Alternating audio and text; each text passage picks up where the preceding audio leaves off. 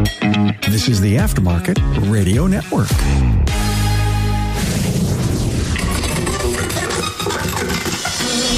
You know, honesty is always the best policy, but sometimes is it better to omit certain information to a customer?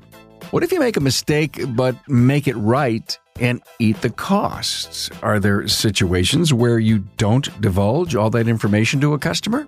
From the Aftermarket Radio Network, it's Carm Capriotto. Glad to have you here. Now, let's have an open discussion on ethics and your shop's reputation.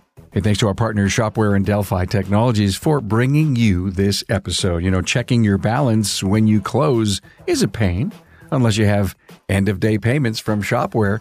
It tallies up all the transactions and puts your mind at ease when you see your daily snapshot. Talk to my great friends at getshopware.com. Hey, are you up to date on your training? Well, Delphi Technologies is proud to offer over 30 courses run by ASE certified technicians for professionals. Turn to the OE aftermarket supplier with over 100 years of experience. Inquire today at delphiaftermarket.com. I'd like to introduce you to my panel, Matt Fanslow, shop manager, lead diagnostician, Riverside Automotive, Red Wing, Minnesota. And from the Matt Fanslow Diagnosing the Aftermarket podcast, A to Z. Hi, Matt. Hello. Thanks for being here. Al Wright's here from John's Automotive, Cedar Rapids, Iowa. Hello, Al. Hi, Carm. Our topic covering and preserving your reputation. I think, I bet you think about that a lot and kind of got an idea of the talking points from our people. You know, do we talk way too much when we're explaining to people and will that hurt our reputation or build it? What happens if we do a misdiagnosis? Uh, you know, how does the customer know? And if we did, and maybe there's a comeback issue, how, how do we come up and over it? We live and eat on our reputations. And so much of our business does come from referrals, and referrals come from having a great reputation. Matt, I want to go to you first. Thank you for bringing me this topic. I think it's a perfect venue, the Town Hall Academy, to do this. Let's uh, let's start. You've been thinking a lot about this. I mean, it's kind of a no brainer for a reputation on uh, doing the right thing. Like you said, if, if, we did something wrong, standing behind it, especially when the client knows about it, a, a comeback scenario, those are kind of no brainers. You know, accept the responsibility that we should be for sure. And then in some cases, it's, it's worthwhile to accept even more.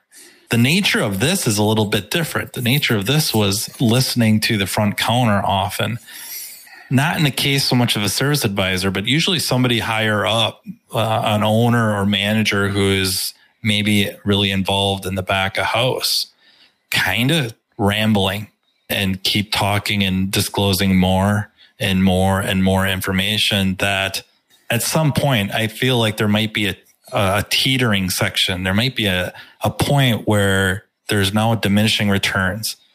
You know, sometimes being completely open and honest is a good policy, but sometimes that is going to gain you more trust, a better reputation. But then sometimes when you're explaining things that maybe don't need to be explained or issues that you ran into that really they don't need to know about because you took care of it, it's not going to affect the end bill. It's not going to affect the invoice. It's not going to affect the quality of the repair. It's not going to affect the check that the client is writing to you do they need to know about it?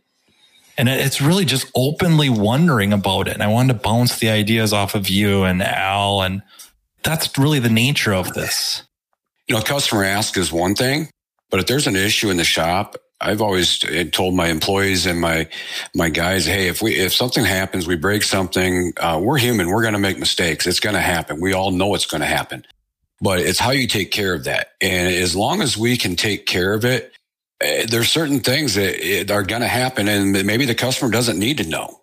Like you said, the repair is still the same. The invoice is still the same. We're taking care of it.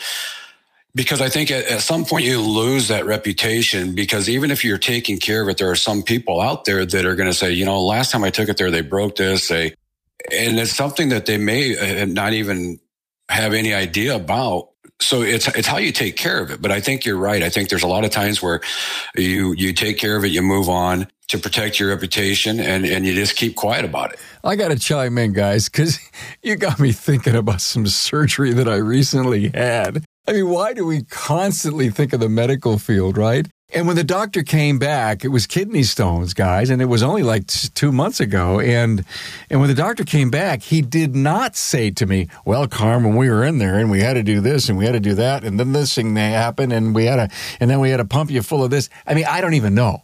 But uh, guess what? I woke up and I was better, and everything was fine. And so what I got was two very simple things. It went great. Maybe it did or didn't. I don't know. It wasn't there, and you're going to be fine me at the state of mind I was in in finishing up this transaction, I felt wonderful. I don't know if I was going to be sore in the next day or two or three, but the fact of the matter is, is I gained confidence from the very quick discussion I had about fixing the Carm car. it's the end result that matters. And, and like Matt said, I think there's a lot of times where you hear that where, where there's some rambling, whether it's a service advisor or an owner, that they do some rambling and, and they, and they maybe tell too much. End result is the car's fixed and we took care of it. There's not going to be an issue. Let's move forward. Yeah, I think there's examples where we do this already, not directly related to what we're talking about, but there are times that we kind of, I don't know if lie by omission is quite the right phrasing, but if there is a mistake made in the back and, and one you, you, you can't really hide, it's pretty rare. And I think greatly frowned upon to call out specifically the technician's name who did it. You know, it's like, oh, Matt. Yeah, Matt did that. You would never do that. You you would just say we or a tech, the tech, who, who's not going to be named. You don't really call them out uh, when things go wrong. Now, it's probably a good thing to call them out when things go right. Further, that would be a way to keep building reputation, not only of the shop, but the technician. So we already kind of withhold some information. Like it, it's not that pertinent for you to know. And we're trying to keep building a positive reputation. Again, it's not to say there's never times to be forthcoming. We already do that. Uh, I'm just kind of wondering, like, how far can this go? Should it go? And I, I think there are times where a repair goes sideways. You know, we were doing the timing chains on your car and we accidentally dropped your timing cover and it shattered, but I got a new one the same day. I'm not charging you for it. Do they really need to know about that? I mean, that's probably not even a really good example because I don't know if that helps or hurts you by saying that, but that would be something where maybe they don't really need to know. Again, I think it's stuck in the back of their head, you know, that, oh, these guys, you know, last time I was there, they, even though they told me about it, they broke this. So do I want to go back there, you know? And, and like I say, we're, we're human. We're going to make mistakes. We all know what's going to happen sooner or later. I don't think there's certain things that we really just need to spill the beans and say, hey, oh, and like you said, even calling, specifically calling out a technician, it would be in my book a, a definite no no. I mean, if there is an issue, as you said, it's we, us, whatever, but I don't think you call out a technician. We have rules of business ethics in every business. Some of them are good, some of them don't exist, and some of them are the best in the entire world if the ethics were that we're going to do everything above board and honest and we're always going to live in a make it right scenario for us and our customers, then what you did on the timing chain is you made it right. Doesn't necessarily have to, it could go on the part of the work order that doesn't get published. But even if that customer comes in and says, Hey, that timing cover looked really super clean. Even if you tried to clean it, there's not a, an ounce of grease on that. Why? Hey, well, we, we made it right. Uh, we dropped it. We, we did a crash and, uh, it's irrelevant to the fact that, you know, we're, we're doing a right job, but we made it right. I think that goes further to solidify your reputation than to say that you goofed and you broke something and then they think poorly down the road. And they can become hypersensitive. We all do that, right? do the brake repair on somebody's vehicle, they are super hypersensitive to noises, vibrations, anything like that. And that's just normal to be expected. You know, we did take care of it. We did the right thing. We got the, the new part or the quality used part, whatever. They're hypersensitive now. Now it's 100 degrees outside, super humid. the AC is running, there's water running on the ground, but that timing cover you guys broke, is that, is that leaking now? I'm just saying sometimes you open up a can of worms with over information and again, it's, it's really wondering out loud. And I, I think there's validity, like what you're saying, like the intent behind it is good. We're not taking anything away from the client. They're not uh, performing a substandard repair. Uh, we're not charging them more for our mistakes. Nothing's really changed with that end result. Uh, you could maybe even argue in some cases the end result's better that's what I was just going to say too. That you know, there's a new part on there, and it may be better than the old one. And, and, as Carm was saying, if I had something and I noticed it after the fact, I'd be more willing to rave about the fact that hey, these guys are great. They took care, it made it right, than I would be. Oh, you know, these guys broke my timing cover. Uh, you know, if you told them that, if they even notice it, be honest with them. Say, yeah, we we screwed up. You know, but we made it right. They're going to be more apt to talk to you or about you in a good way than if you told them, Hey, we broke this and we made it right. They may not want to come back if they're thinking, Oh, geez, they broke this. What else are they going to break? Okay. So I'm on the dentist's chair 15, 20 years ago and I'm all done with whatever work I was getting done. I go home and man, am I in pain. And, you know, typically the Novocaine wears off after a while and you recover a few hours later. It's like you never had anything before. Well, man, I was so sensitive in my cheek over here and I couldn't figure it out. So the next day, I just couldn't live with it anymore. So I went in and the nurse told me at the front counter, well, the doctor hit you, hit your cheek with the, uh, with the drill and he didn't say anything about it. It was something that I noticed. Matt, to your point, I think if it's obvious and it's going to gain us favor and preserve our reputation, hey, listen, uh, we had a problem with your timing cover. We put a new one on. It's our issue. We had a problem with your timing cover. Couldn't get it back on right. Okay. And there's your omission issue, right? That we, we dropped it and it shattered. And Matt, it's almost like you got to talk about it. Again, you don't have to talk about exactly what happened. Greasy fingers, it slipped and it broke. Hey, we had a problem with your timing cover. We put a new one on. It's our dime. I think there's other examples uh, when you start factoring in sublet. I don't know how many shops handle that where if you do not do alignments in house, you send them elsewhere. Does the client know you're sending them elsewhere? I'm actually not arguing one side or the other, but if there's an issue and they show up to your shop, are you like, well, yeah, but you got to take it to down to John's Automotive. They did the alignment. There's a lot of stuff that I don't get into that, um, that I do sublet to another shop. I will say I always get permission from the customer because the last thing I want to see or have happen is the customer sees their car or drives by another shop and sees it there. And like Matt said, when if they come back to me about it, you know, I'll take care of it and get it back over to them. But if they know about that up front, that I took it to another shop, I think you, you almost have to, as far as being honest with the customer. I think in a situation like that, I've always said, Hey, we don't get into that, but I can take care of it for you. I've got a, uh, another shop that does a lot of that programming. We can get it taken care of. Uh, but I think you have to be honest with them about that. Hey, stop guessing and get working on the next car or the opportunity to buy a second shop. Now, once you can see through the fog of numbers coming at you all day, you use less brain power to make better decisions. Start with reading the gauges on every bay and every tech with Shopware's capacity dashboard. Now, it makes it easy to see where you can squeeze in one more repair. Then get an overview of every business metric in your shop. Build your reports your way so the numbers that drive you jump out at you whenever you need them. Even if you add more shops to your operation, all the numbers end up consolidated by location or any way you want to slice and dice them. You're in control every step of the way, customizing as you go. Get a clear view, get more profits. Get shopware.com. As the trusted aftermarket brand for over 100 years, Delphi Technologies is by your side for every step of the repair process. The Delphi journey doesn't stop once the parts are ordered. Wherever your journey takes you, our quality parts gives you ease of mind when getting your customer's vehicle back on the road. Technicians know and trust Delphi as a quality brand. Each product undergoes rigorous testing to not only meet OE standards, but also enhance it in each opportunity. From 700 hours of spray testing on chassis components to fuel pumps tested for reliability up to 150,000 miles. And safety and reliability is paramount to help vehicles drive cleaner, better, and further throughout their lives. Delphi is also committed in developing products and services to prepare technicians for the future. Take advantage of how to videos on YouTube, technician led trainings, and our technical support line, and more.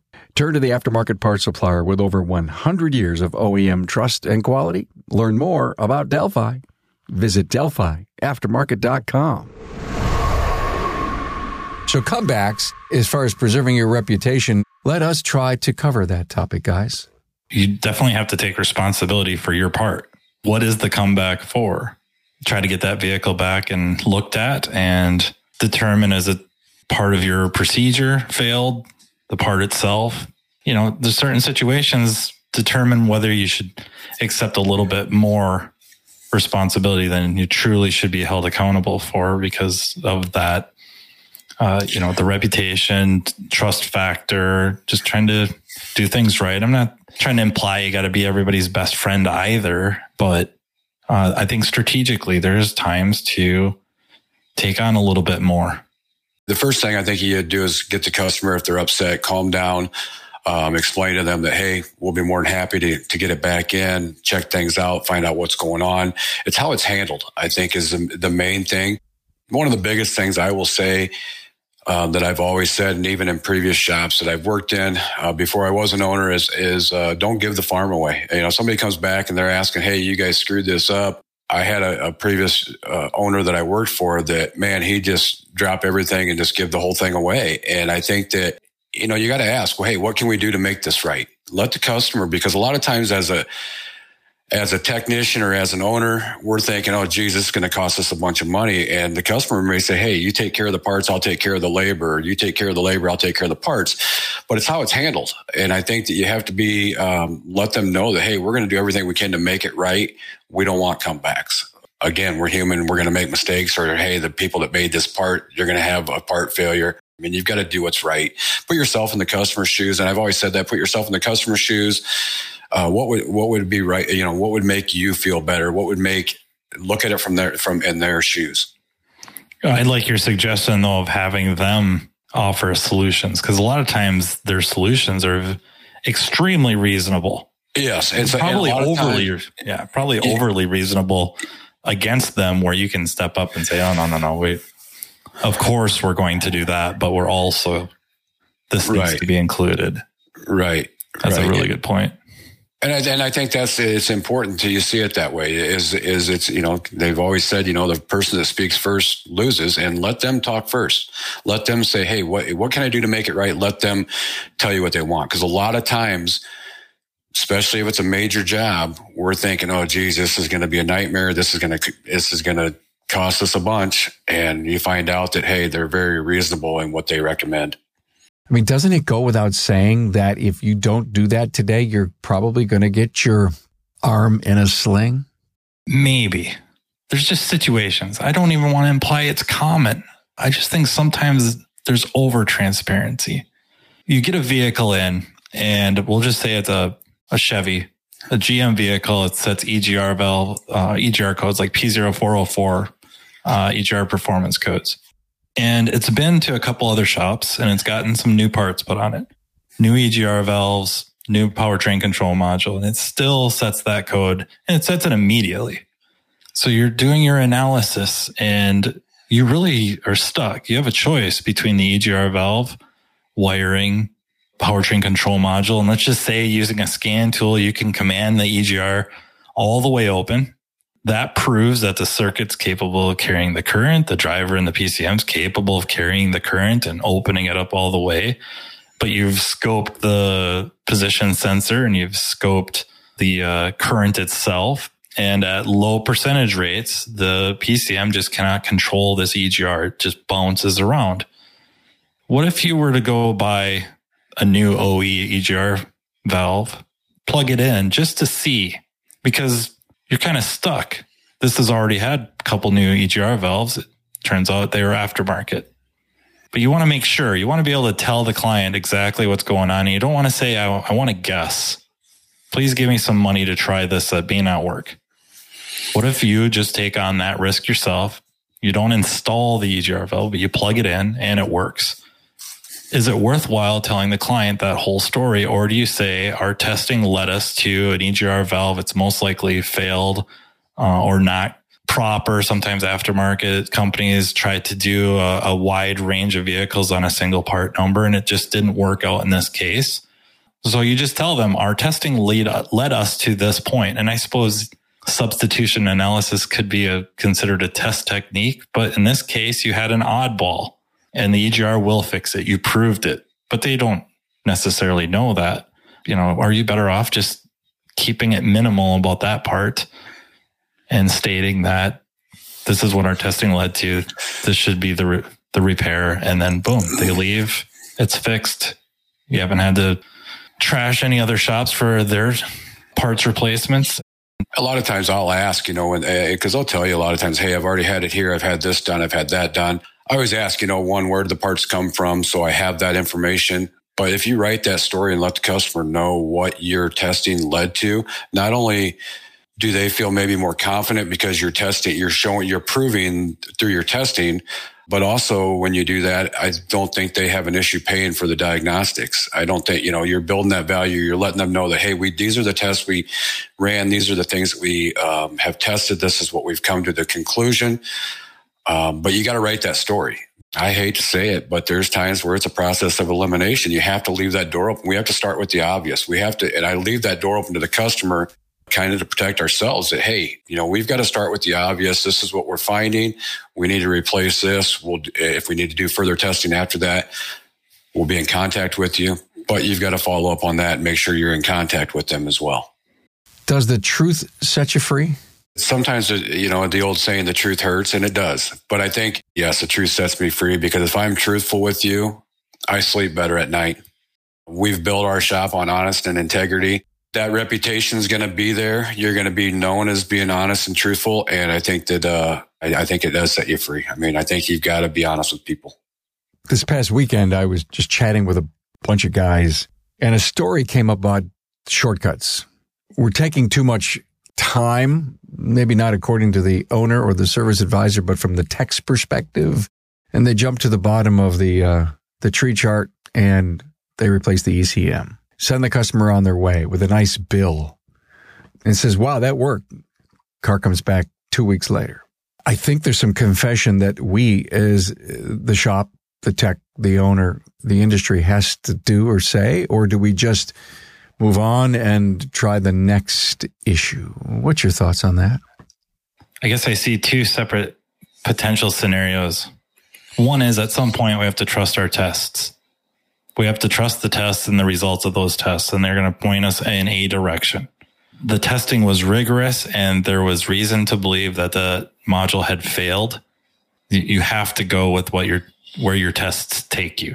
On the flip side, it's kind of getting back to that EGR a little bit. The EGR story a little bit is I'm not seeing something jump out at me as being bad, outright bad, but you know, I'm playing probabilities. Um, maybe there's some history with these vehicles, these uh, ECMs. So I'm rolling the dice a little bit. Should that have been brought up at the counter uh, when you're calling to get approval? Probably. Yeah, Absolutely. That's, that's when you should have been honest. I have numerous times um, got into, especially on difficult diagnostic uh, test, let the customer know as you said, Matt, we've got to go with what our what our gut feeling is on the test, what the tests have led us to. Again, like I said, I always try to leave the door open and let the customer know that hey, we've got to. This is what our tests are showing. This is what we uh, believe to be wrong. They've paid the diagnostics. I put parts on. Depending on the customer, obviously you want it to be a loyal, good customer. But I've said, hey, take this and drive it for a week. Keep me posted. And I guess the do right rule is we're into this so far where we, we charge them an hour. Maybe it's two and we're, we're really struggling with it. Then there's a point in time where you're looking at the clock and you're considering the relationship, your reputation. You got to call the customer and say, well, listen, we need, we need another hour because we can't, we can't get to the bottom of it. Or you just say, I can't call them back again. Throw the ECM on. Communication is key. I think you've got to communicate with that customer and again, leave the door open that, hey, these are the things we see. We may need to do more, but this is what our initial tests are, are leading to. Uh, and that's where you call them back and say, we've done this. You know, whether it fixed the problem, whether it didn't, it may have helped or, or it may be somewhat better, but not completely fixed. We're going to, we're going to need some more time to do testing, but communication is key. It's kind of the, I don't know, it's either a hypocrisy of the automotive repair profession or at least the duality that on one hand, we can devalue the heck out of ourselves. And yet we hold ourselves to these very, very high standards. I should be able to figure this car out in one or two hours. If I can't, I suck or we suck. We're doing something wrong. And it's like, wait a minute. In some cases, these are fairly complex issues with multiple systems interacting. And yet we're embarrassed to call a client and say, we need more time to go down this direction and this direction. And we're very, very harsh on ourselves. And I don't understand that why, because as yeah. Carm was saying with the dentist or with, you know, when you get into the medical field, and we always seem to bring that up, but how many times have we been to the doctor and been told, Hey, you've got bronchitis. And next week, you know, you come back and, you know, they charge you the office call the first time you get a medication week later, you still feel like garbage. You go back to the doctor. Oh, we're going to do this. They charge you again, where typically if we misdiagnose something, they bring it back. We don't charge them again for the diagnosis. But why are we so hard on ourselves to not charge that or not to uh, say, hey, you know, how many times have you been misdiagnosed at the doctor? We're no different. We're a car doctor. I mean, when it really boils down to it, is people designed and built the car. I don't think any one person truly knows how everything works on the car they built or designed, but humans, there's no manufacturer to go back to and try to get the wiring schematic for the nervous system or I know we didn't solve the world's crisis here, but it was a very open and healthy dialogue on covering and preserving your reputation. We talked about ethics and comebacks and and uh, all that honesty stuff. Uh, I, so, I, so, appreciate it. Al Wright, uh, John's Automotive, Cedar Rapids, Iowa. I'm one of the committees that uh, helps uh, bring in great training at Vision. Thank you for all that you do there. And Matt Fanslow uh, from Riverside Automotive, Red Wing, Minnesota, lead diagnostician, shop manager, and the Matt Fanslow Diagnosing the Aftermarket A to Z podcast. Anything he touches, he does good at. Hey, thanks. have a great weekend, everyone. You too. Thanks. Thanks for being on board to listen and learn from the premier automotive aftermarket podcast. Until next time,